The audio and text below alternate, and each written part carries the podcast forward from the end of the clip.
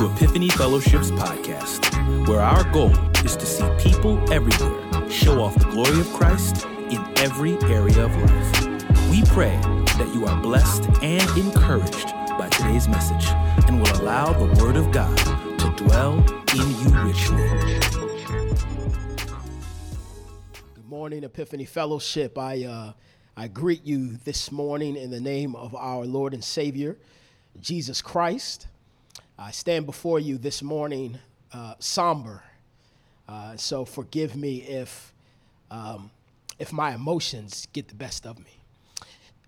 I've been trying to uh, hold it together all week and hold it together this morning as I feel the heaviness of having to bring God's word to you.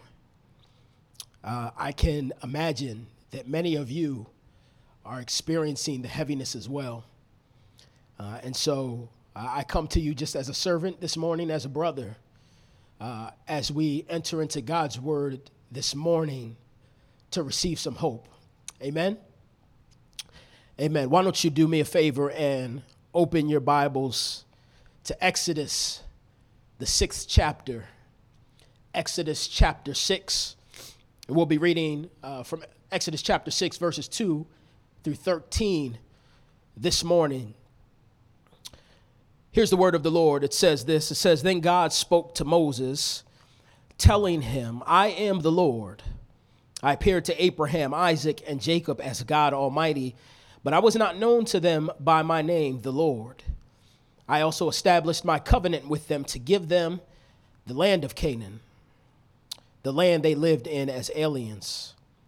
Furthermore, I have heard the groaning of the Israelites, whom the Egyptians are forcing to work as slaves, and I have remembered my covenant.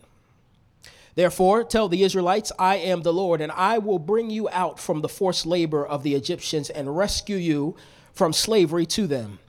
I will redeem you with an outstretched arm and great acts of judgment. I will take you as my people, and I will be your God. You will know that I am the Lord your God, who brought you out from the forced labor of the Egyptians. And I will bring you to the land that I swore to give to Abraham, Isaac, and Jacob. I will give it to you as a possession. I am the Lord." So Moses told this to the Israelites, but they did not listen to him because of their broken spirit and hard labor. Then the Lord spoke to Moses, "Go and tell Pharaoh, king of Egypt, to let the Israelites go from this land." But Moses said in the presence of the Lord, "If the Israelites will not listen to me, then how will Pharaoh listen to me, since I am such a poor speaker?" Then the Lord spoke to Moses and Aaron and gave them commands concerning both the Israelites and Pharaoh, king of Egypt, to bring the Israelites out of the land of Egypt. If I could tag our text for this morning, I would simply use the words of Martin Luther King Junior Where do we go from here? Let's pray. Our Father and our God, we can only but acknowledge that we desperately need you in this moment. This has been a heavy week. This has been a trying week, an emotionally and spiritually fatiguing week, oh God. To have to be re-traumatized over and over again with what we face as people of color in this country. God, it's been a hard week, but you see everything that is transpiring. You are not ignorant of the evil and the injustice that exists among us. So God, just like the Israelites, we cry out to our Lord and our King because we need your aid, your assistance, your help, your wisdom in this moment. Give us strength, O God, where we are weak. Give us wisdom where there is foolishness bound in our hearts. Give us clarity of mind with how we are to move forward in ways that honor and bring glory to the name of Jesus Christ. Strengthen me, O God, today as a mere vessel before your people, that you might give me might and courage, truth and justice clearness of mind and conciseness of speech. God, I'll pray, and my Christ and my Redeemer, in Jesus' mighty name, amen. If I could share with you a few words from Martin Luther King Junior, and not the selectively chosen, sanitized words that we like to quote today. But on April sixteenth, nineteen sixty-three, as he sat alone in a jail cell, he penned these words. Lamentably, it is a historical fact that privileged groups seldom give up their privileges voluntarily. We know through painful experience that freedom is never voluntarily given by the oppressor. It must be demanded by the oppressed. For years now, I have heard the word wait. It rings in the ear of every Negro with piercing familiarity. This wait has almost always meant never. We must come to see with one of our distinguished jurists that justice too long delayed is justice denied. We have waited for more than four hundred years for our constitutional and God-given rights. Perhaps it is easy for those who have never felt the stinging darts of segregation to say, wait. But there comes a time when the cup of endurance runs over, and men are no longer willing to be plunged into the abyss of despair. I hope, sirs, that you can understand our legitimate and unavoidable impatience. As Doctor King sat in that jail cell, he responded to those whom he called brothers, his brothers under the banner of Jesus Christ, who continued to call him an agitator, an aggressor, and reminded him that he needed to wait for justice and to not agitate and to not be unruly and undignified, to not protest peacefully. And just like many of us, he got tired of hearing that word, wait. Those words that we just read could have easily been written yesterday, could have easily been applied to the context of where we find ourselves currently. And yet in many ways, it also could have been written thousands of years ago to the Israelites. And so we find ourselves in Exodus, the sixth chapter. But before we can even deal with what is transpiring in the passage of scripture that we just read, we must know how we got there. In Exodus chapter one, scripture tells us that there was a new king who did not know about Joseph, and came to power in Egypt. And he said to his people, the Egyptians, look, the Israelite people are more numerous and powerful than we are. Come, let's deal shrewdly with them. Otherwise, they will continue to multiply. And if war breaks out, when war breaks out, they will join our enemies and fight against us and leave the country. And so the Egyptians assigned taskmasters over Israel to oppress them with forced labor. And they built Pithom and Ramses as supply cities for Pharaoh. But the more they oppressed them, the more they multiplied and spread, so that the Egyptians came to dread the Israelites.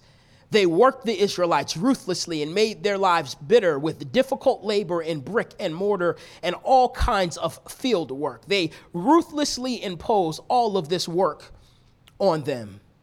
It's interesting as we look at the context of how Israel even became to be oppressed in Egypt, we can see that the Israelites or the Egyptians feared the Israelites because they weren't like them, because they were different, and that different made them afraid.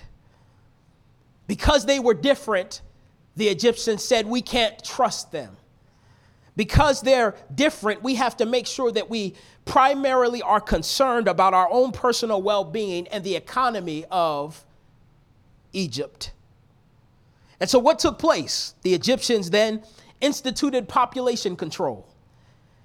They said if we can kill all of the men who are now born, we can control not only the growth of Israel as a people, but we can also control the limitations of the leadership that's able to be developed and the soldiers that are able to be groomed and brought up and raised up over the course of time, because they understood very well that if you take out the men, then you take out the leadership.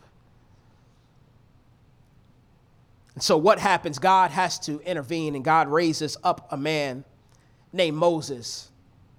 Moses is story is a unique one, which I won't go into the details of all the background of Moses' story. If you want to, read chapters two of Exodus through chapter four. But Moses as a person is a unique case study of who God even chooses to lead. Moses was a flawed man who had a history of violence, who was not a charismatic speaker. He was insecure, and yet God still chose to use him. And God raises up this Moses, and he gives him a divine call and, and says, I want to send you back to your people. I want to send you back to Egypt. I want to send you back to the oppressive government and the oppressive rulers. And I want you to speak justice to them. And I want you to tell them that you have to let God's people go. And so Moses goes and stands before Pharaoh, and Pharaoh hears what Moses has to say about the fact that he's talked to this God, this Yahweh, this the Lord, and that the Lord has said that he, Pharaoh, must let the people go. And Pharaoh says, well, if they got time to go out and worship this God, then they have time to do more work. And look what it says in, in Exodus chapter five, verses six through nine. It says that that day, after that conversation with Moses, Pharaoh commanded the overseers of the people, as well as their foremen, don't continue to supply the people with straw for themselves uh, uh, as before. They must go and gather straw themselves, but require the same quota of bricks from them as they were making before. Do not reduce it, for they are slackers, or they are just being lazy.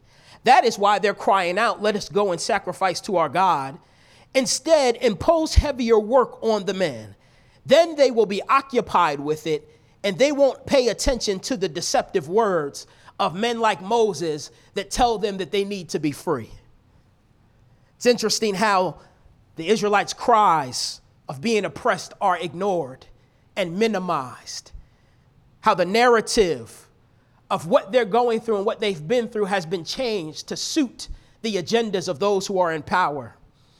How then the system that they are being oppressed under is then adjusted to make it even more difficult for them. And then how they are characterized as being lazy for speaking out about being oppressed. Maybe you can identify with elements of this story. Maybe you can see some of the similarities that exist in this story and the experience of many African Americans today. But the beautiful thing that we see here in Scripture is that, that God himself intervenes into history. And he didn't, he didn't intervene after two weeks. He didn't intervene after a month. Hear me, I, I know it feels like a long time, but, but eventually God intervened. And God shows up, and he, he, he shows up in the form of the man of Moses, and, and he sends Moses on his behalf as a representative to the people. And he, he tells the people that, that I'm going to be your God. I will bring you out of forced labor from the Egyptians. I will rescue you from slavery. I will redeem you. Look, look, look what happens throughout chapter six that we just read. And in verses two and three, he, he reveals his covenant name to them. He says, I appeared to your ancestors, to Abraham, Isaac, and, and, and Jacob as God Almighty, but even they didn't know me by my name, the name that I now reveal to you as, as, as Yahweh. He says, they, they, there, there is an, there's an element of intimacy that I'm going to share with you that they didn't even get to see, that they didn't even get to experience. But not only does God uh, share his covenant name with them and remind them of the promises that he made to Abraham, Isaac, and Jacob, but he also reiter- reiterates those covenant promises so that the people now remember what was told and what was promised to them in verses four and five. He says, I established my covenant with them in the land of Canaan where they lived as, as aliens, and I have heard your groanings, Israel, and I have seen The, the work and the oppression that has been forced on you, and I remembered my covenant. And he doesn't even stop there, but then God says, I, he, he, he goes on to now talk about how he's going to deliver them. And God makes it real personal in these next verses, in verses six through eight. There are six, in these four verses, there are six, or three verses, there are six I will statements of God saying that I am going to personally show up. I'm going to personally intervene. I'm going to personally step into human history to take care of the injustice, to take care of the abuse, to take care of the oppression, to take care of the evil, to take care of all that has been done to you. He says, I'm going to show up and step in and take care of it. Look what he says. He says, he says, I will bring you out. I will redeem you. I will take you as my people. I will be your God. I will bring you to the land that I swore to you, and I will give it to you. Do you, do you see the, the intimate, hands-on language that God gives to the people after they've been oppressed for so long? After they've experienced uh, being neglected and being unheard and being in despair and feeling like nobody's ever going to hear them, nothing's ever going to change, uh, over time being born into slavery and dying in slavery, all of you knowing is slavery and oppression. And then God shows up on the scene and he promises deliverance. He promises intervention. You would expect to, to receive a promise like that and to be overjoyed in your heart and to be and, and, and to be excited and and uh, anticipating the, the, the coming of this God to your rescue. And yet when we read verse nine, that's not what we find taking place. That's not what we find transpiring in the hearts of the people. Look with me at verse nine. It says, after, after Moses goes to the Israelites and communicates this beautiful covenant language of what God is going to do, of how God's going to intervene, notice the people's response. It says, Moses told this to the Israelites, but they did not listen to him. Why? Because of their broken spirit and their hard labor, or the harsh slavery that they were under. You know, this is an interesting response by the people given how they responded previously in chapter four when Moses and Aaron came to them the first time and did a miraculous sign before them. In chapter four, it says that Aaron repeated everything that the Lord had said to Moses and performed the signs before the people, and the people believed. And when they heard that the Lord had paid attention to them and that he had seen their misery, they knelt low and worshiped. So what changed between chapter four and chapter six? Because the message of intervention was even more pointed, was even more hands-on. And yet their response was a despairing response. It's because when they heard this message of intervention and redemption, they got excited. And then when they experienced their oppressive uh, uh, uh, work being heavily placed on them even more, after going through the roller coaster of an high, experiencing that nature of your oppression being turned up on you, sent them spiraling into despair. And that despair made it difficult for them to even hear the promises of God. How many of us today are wrestling with hearing the promises of God because of the fatigue of what we're going through? Because we keep being disappointed by hope. Because we keep being de- disappointed by our evangelical brothers and sisters, because we keep being disappointed by police officers who are there to protect us, because we keep being disappointed by government officials that we voted into office who turn their backs as soon as they get in there, because we've been disappointed by government policies that have not been written with us in mind. How many of us can't hear the promises of God? If I can be honest, I feel myself wrestling sometimes, not with the hope of eternity, because I know that I serve a good God who can intervene in human history, because I know he's coming back and he will establish his kingdom, and his kingdom will be righteous. His kingdom will be just. His kingdom will bring comprehensive shalom. I don't wrestle with that, and I don't doubt the goodness of God. I don't doubt the saving nature of God, but I think Kareem Abdul-Jabbar captured the tension in my emotions greatly as I heard him this week when he said that sometimes I feel like I'm caught between hope and history, caught between the hope of believing and knowing things can change because they can, and caught between the history of knowing that there are so many in this world, so many in this country that are in positions of power that don't want things to change. So the question, as we as we even see the response of the people, you know, one of the questions I began to ask myself is, how do we expect people to respond to oppression? Do we expect people to have the same responses to the weight of being oppressed systemically sitting on them day in and day out?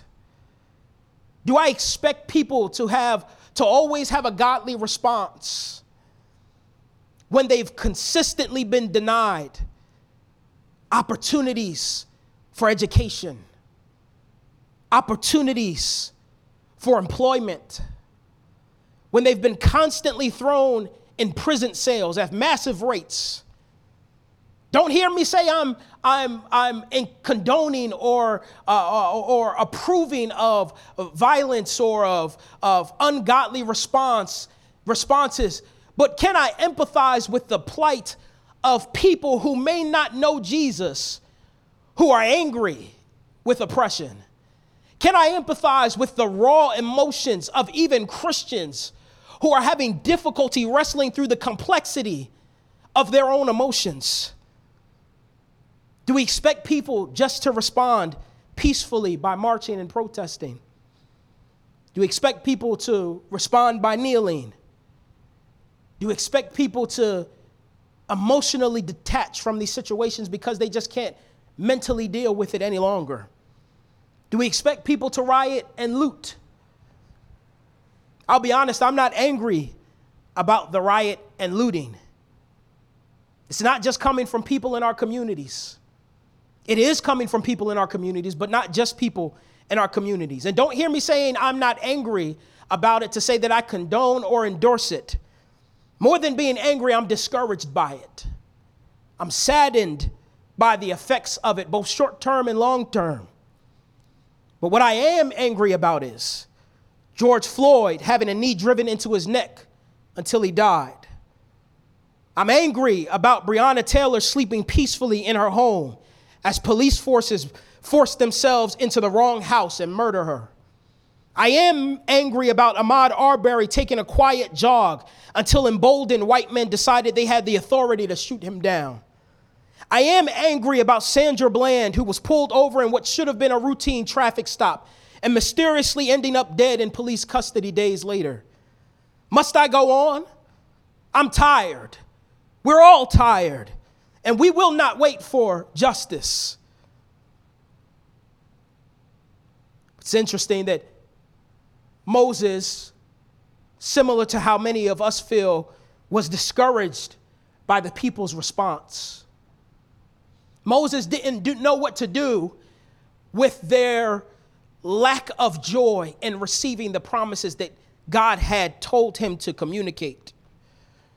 And look what happens. In verse ten, the Lord tells Moses to go to Pharaoh.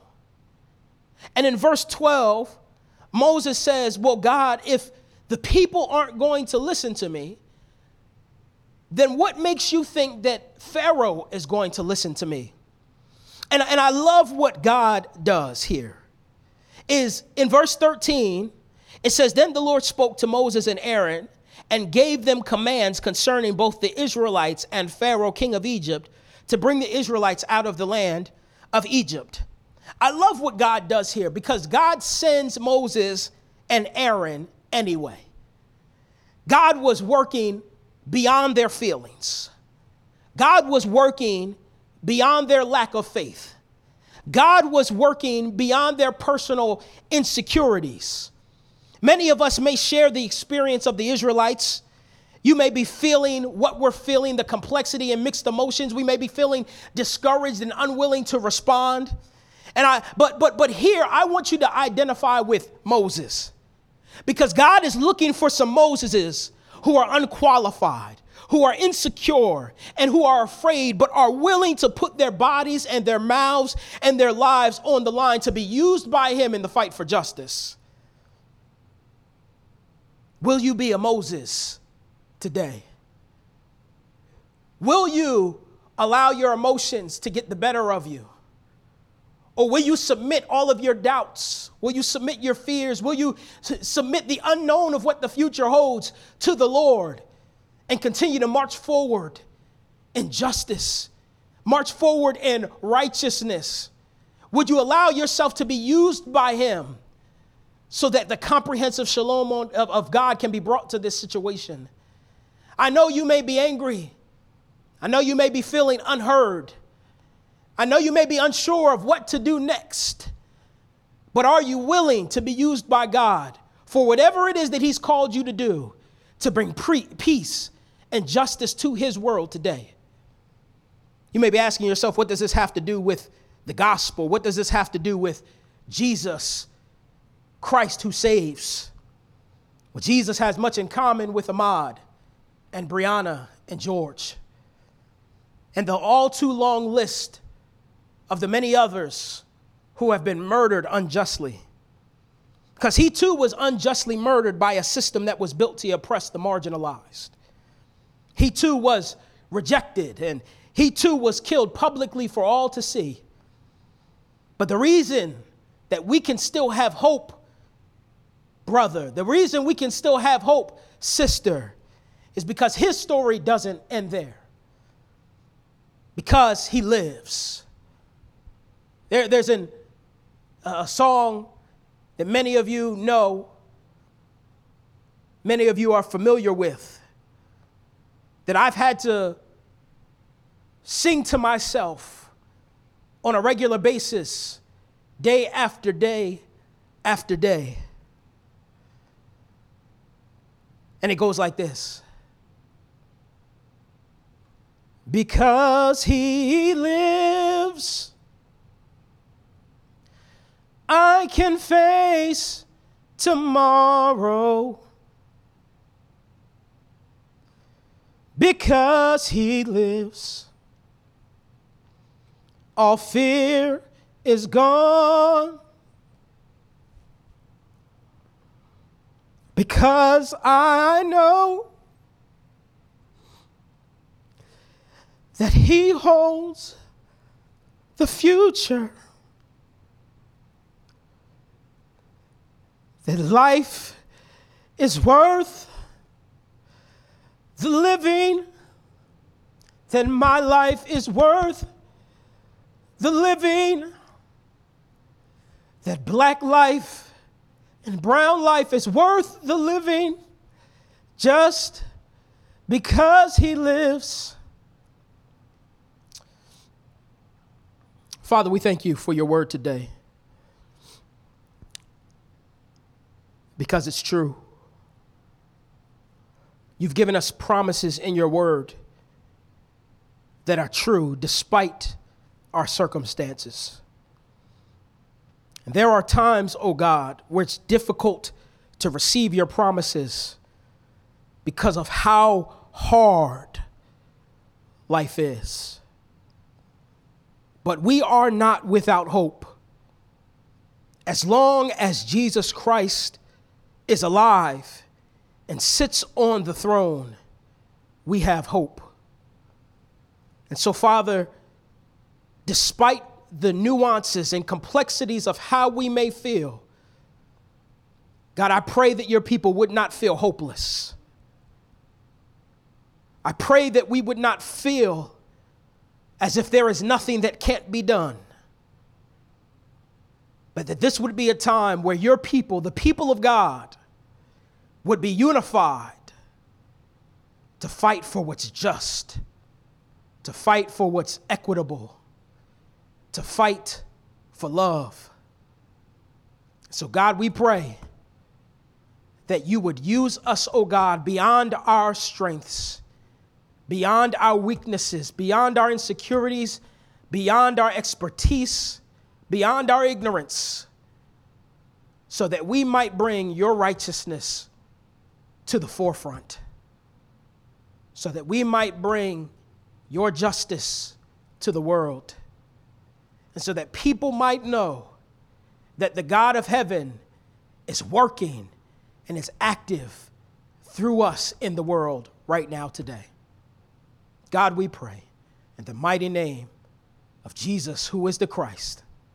Amen. God bless you today. We thank you for joining with us, and we pray that the peace of God will rule in you mightily. God bless you. Grace and peace. Hello, this is Doctor Eric Mason, founder and pastor of Epiphany Fellowship. Thank you for tuning in today. Hopefully the word of God was a blessing to you. Also, if you want to help us build the kingdom from Philly and beyond, particularly in inner cities, partner with us today. And if you don't know Jesus as Savior, based on his death, burial, and resurrection, place your confidence in him and go from spiritual death to spiritual life. Tune in next time so we can see you go from spiritual infancy to spiritual maturity. God bless you. Take care. We love you.